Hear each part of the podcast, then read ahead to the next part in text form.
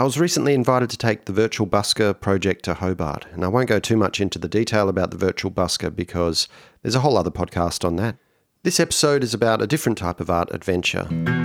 It concerns the largest privately funded art museum in the Southern Hemisphere, and for those that aren't aware of any of the story, a little bit about the man who made it. But first, just a word or two about Hobart. It's the capital city of Tasmania, which is Australia's southernmost island state. It's a place that might sometimes accidentally be left off a hastily drawn map of Australia by someone that's not very familiar with geography. Anyway, you have to include it on the map because Tasmania definitely exists.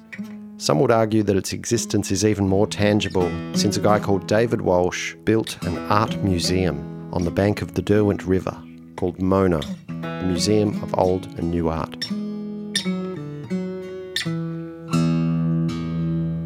David Walsh is an interesting character and a bit of a subversive icon. Of course, I tried to get an interview with him for this podcast, but as a friend said, well, you know, he's rich and famous, and you and I are mere mortals. David's reserved parking spot at Mona is titled God and next to it his wife's, God's Mistress. He famously made his fortune as part of a high tech gambling syndicate, and he's had some very high profile stoushes with the Australian Taxation Office. But he's also a rare philanthropist of the type that's pretty unique in Australia. In the past, he's described Mona as an adult Disneyland, and its themes really reflect this. There's plenty of sex and death. There's 151 plasticast vaginas on level 2. Wim Delvoye's cloaca digestion machine is on permanent display. It poos once a day at 2 pm. Julius Popp's Bitfall collects words from the internet and prints them in the air with falling water. There's antiquities from ancient Egypt, which David Walsh has described as possibly the only things in the collection that are likely to be worth anything in 50 years. He says a lot of stuff, but the architecture, it's a giant underground labyrinth dug out of sandstone, a man's fantasy cave that any superhero would be envious of. The most popular way to get to Mona is by ferry. They've got their own, of course, and obviously it's not a boring white ferry, it's a camouflage one. It's also known as the MR1. MR stands for Mona Roma. Passengers have the opportunity to sit on fiberglass sheep for the 20 minute journey. What are you going to do? I sit down on a sheep while the captain's voice cuts through the hum of the engines. Hi guys, welcome aboard MR1 this morning. Some brief safety information. There are life jackets It's a beautiful morning and the water of the Derwent is silky smooth. I spend a reasonable portion of this trip in my own thoughts, imagining how cool it would be to be rich enough to have my own art museum. What would it be like? How would it be different to David's? What makes Mona so special? I'm going to check out the art today and then return tomorrow. I've got an interview with curatorial assistant Pippa Mott. There you go. Um, and just make your way down to B3. All right, thanks. You can take the glass elevator or the spiral staircase deep down through layers of sandstone until you reach the base level of the museum. At this point, it's time to explore. My name's Pip Mott. I'm curatorial assistant here at Mona. I've been working with Mona for coming up to five years. Pip was previously based in Sydney and came to Hobart for the Mona job. I hit her with the big, all right, cliched question straight away why is art important?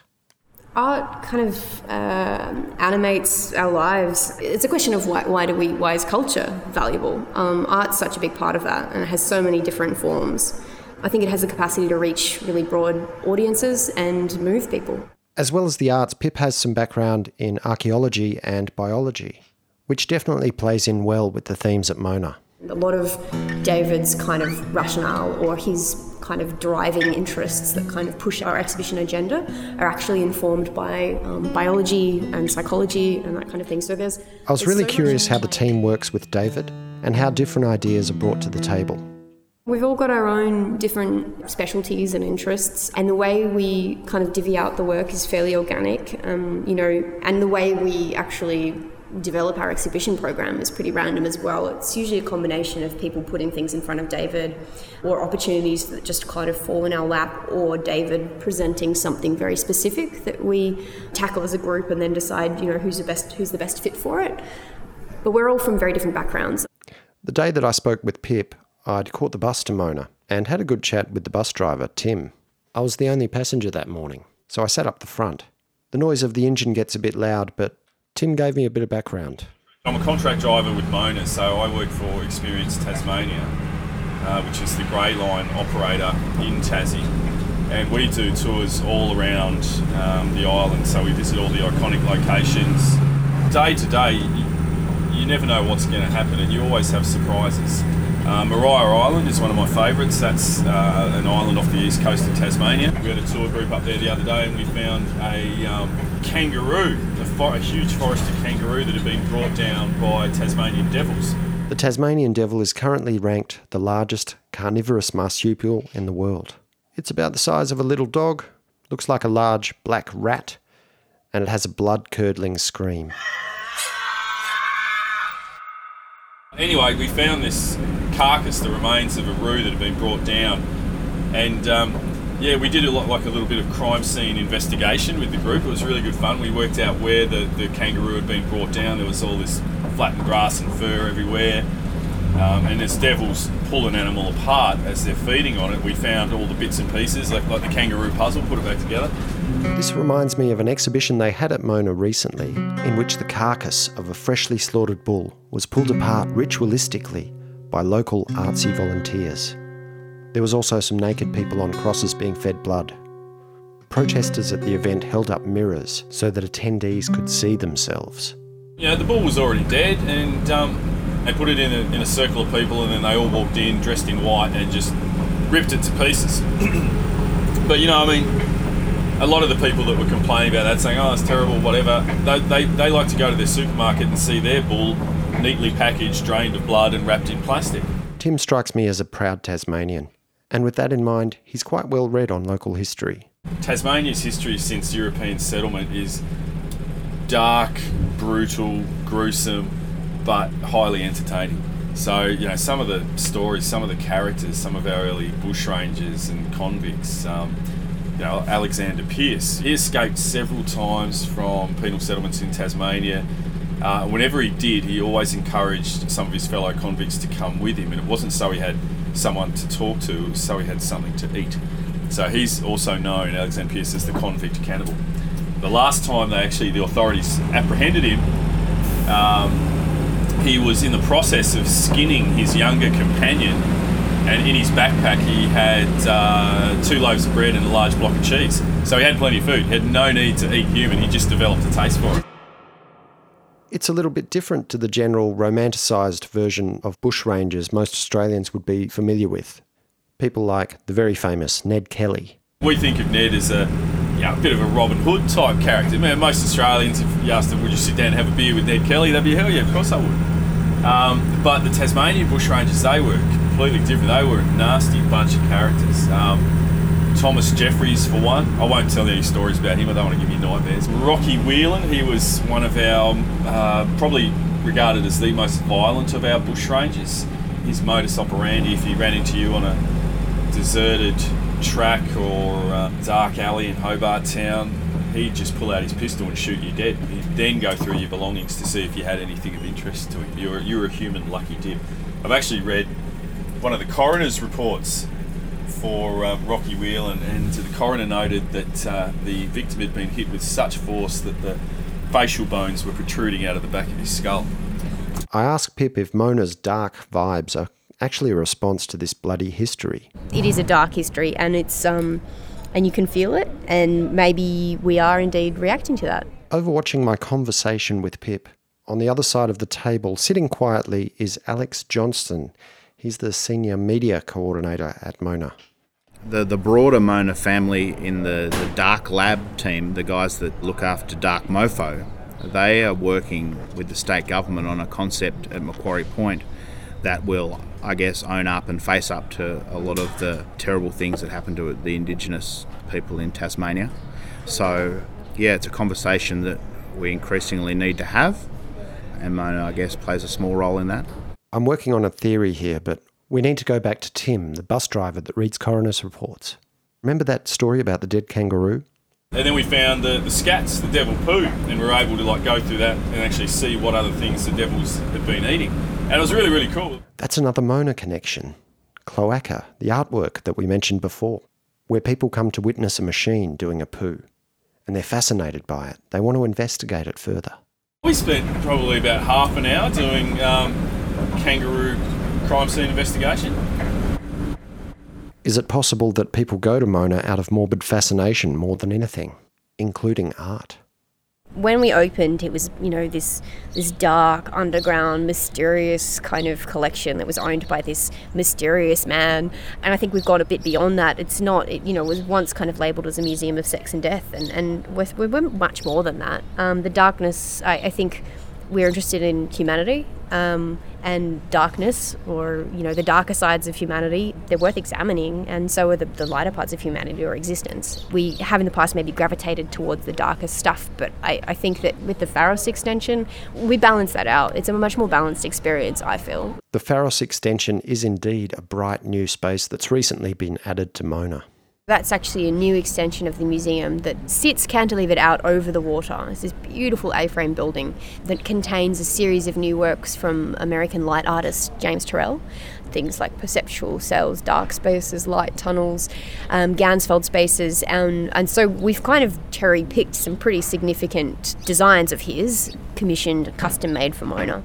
These designs are designed to mess with your brain via visual perception sensory overload and, and your retinas are just trying to process and, and in that in that process of processing, some pretty strange stuff happens. And I think I would say our Ganzfeld space, which is called Event Horizon, that's the one that you're talking about, that is my favourite of our Turrells. Um, and you know, you go in there, I think it's about a 14 or 15 minute cycle or so, and you, you go in in your white socks and you might be with a group of strangers and you're all in this kind of collective awe. I did go in with a group of strangers and we had to put white socks on we were sat down against a wall, and a few metres in front of us there was a set of stairs which led to what appeared to be a rectangular screen emanating a vibrant blue light. We were being directed by a young man who told us to put the socks on, and he gave us some warnings about strobe lights and possible feelings of uncomfortableness in the space. But he was a friendly guy, and it seemed to put everyone at ease. Our invigilators um, operate on rotation, so they're actually bumped from each each location to the next in one hour slots. What did you an invigilator? Invigilators. We call them, you know, our front of houses. So it's actually the people who are stationed throughout the gallery and who are the kind of main public interface. The invigilators are essentially supervisors for the artworks, and they appear to be a mix of art students, musicians, quirky older people, and maybe a few individuals that would otherwise be lost on the fringes of society. I don't want to generalise, but it's nice that Mona creates these jobs, and I can see how many people might view this as a form of financial support for a local grassroots arts community. And they, they're a very, very important part of, of the Mona experience. Yeah, and there must be hundreds of them working. Yeah, yeah. I, am not sure what the, the, numbers are at the moment, but it would be approaching 100, yeah. I think. Before we enter Event Horizon, our invigilator tells us that there's no photography allowed, and he tells that to everyone, with one exception. In a previous session, Australian film superstar Margot Robbie was snapping away happily. He admits to us that he didn't have the courage to tell her no. I guess he felt like a mere mortal in her presence. Meanwhile, I've realised that the rectangular screen on the wall, which we're now walking up to, is actually the entrance to this exhibition. It's currently filled with an intense blue light. The curved surfaces make it difficult to read distance in here. I strike up a conversation with the invigilator. He tells me that Mona has great staff parties. And as the light gradually fades from blue to violet to red, for some reason I feel the need to start whispering. It's something about the light.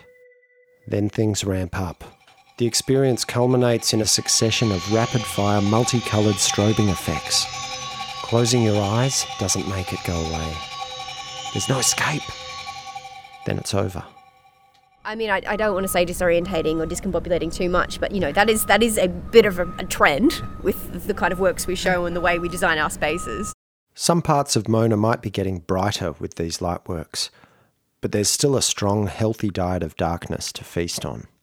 Remember Wim Delvoye, the artist that created Cloaca, the mechanical digestion simulator? Well, he has an unusual arrangement with a canvas called Tim. Not the bus driver, different Tim. Wim Delvoye is an artist that we have a long-standing relationship with because in the very early days of Mona, we, we held a solo exhibition of his work. Um, we've got numerous works of his in the collection. He kind of really sits well with the Mona ethos. But but Tim is not actually ours. We don't own him. He's owned by, or the tattoo, or his skin, let's say, is owned by a German collector. So Tim's tattooed skin is the artwork, and it's been purchased by a German collector.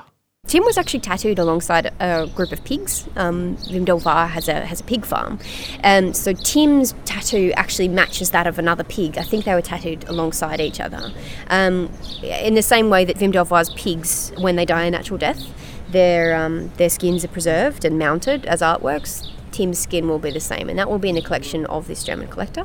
But for now, Tim sits on plinths, with his tattooed back facing the public, at various art spaces around the world he will sit for X amount of days or hours throughout the year within gallery spaces and, and you know as an artwork he'll sit on a plinth for about six hours a day he's very dedicated to his, his meditation practice so sometimes he genuinely is just just blocking yeah. out the noise and meditating but um, we have an arrangement or we have had an arrangement for the last couple of years where he's spent the summers with us and he's one of our most popular displays I'm sort of curious I'm sure I'm not the only one yeah. and I don't know if you can answer this but mm. I wonder what he gets paid.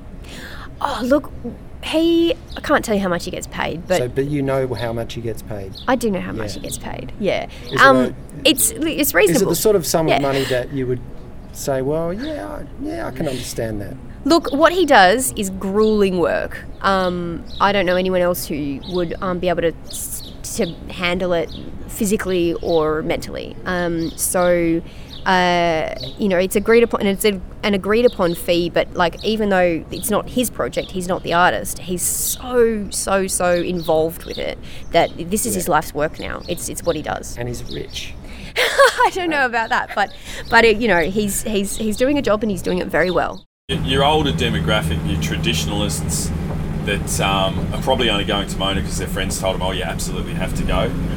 Um, and then they get there and they're not expecting to see a wall of vaginas and stuff like that, or a machine that replicates the human digestive system, and it's it's all a bit too much for them. But um, yeah, the, the, majority of people absolutely love it, and understandably so, because there's nothing nothing quite like it. We walk with a swagger in our step now. Tasmanians used to be almost a little bit embarrassed to say we were from Tasmania, but now it's yeah we. Um, very proud, and the, you can't deny the Mona effect. I think Mona has profoundly changed Hobart, Tasmania, and the general consensus is that it, you know, it has been a positive for the for the community. There's a, some tension in that some people feel that it has eclipsed a really really strong pre-existing grassroots arts community, but uh, you know, I can't say this in an unbiased way, but I would say that we prop each other up, that we draw a lot of inspiration, and a lot of great artists are coming from that, from the local scene. A lot of them are on our staff, are contributing their skill set, their ideas, their vitality. I've got one more potential gotcha question for Pip. Might Mona be engaging in flagrant populism? Ooh, I think that we can make decisions pretty quickly here because we don't have a board and we don't have any kind of, you know, um, state investment or anything like that. We can kind of wear a law unto ourselves. Um, and, and internally, yeah, you know, it's not a committee, but there's robust feedback and everyone's pretty involved and everyone's really invested. It's working at the moment. Well, I say that, you know, we're still not making money, but yeah, we're working towards it. You're not making money? no, God, no. I think it's great. I say, um, give them free rein what could possibly go wrong? And if things do go wrong, we'll just call it art. Thank you, Tim, for driving the bus and for your stories. Thank you, Pippa Mott. Thank you, Alex Johnston, and all the staff at Mona. Let's finish with one more snippet from Tim, which may just sum up art for a lot of people. I missed recording the beginning of this story, but I think it was an exhibition opening people were setting up for. Somebody accidentally left a glove or some gloves, gloves on, on, the floor. floor. And he didn't realise he kept going on his way. But from that point on, up to the close of business, everyone who walked through that room and saw the glove would stop have a think about it, take a photo, discuss it with their friends. Bit of chin stroke. That's it. Try and work out what it all meant.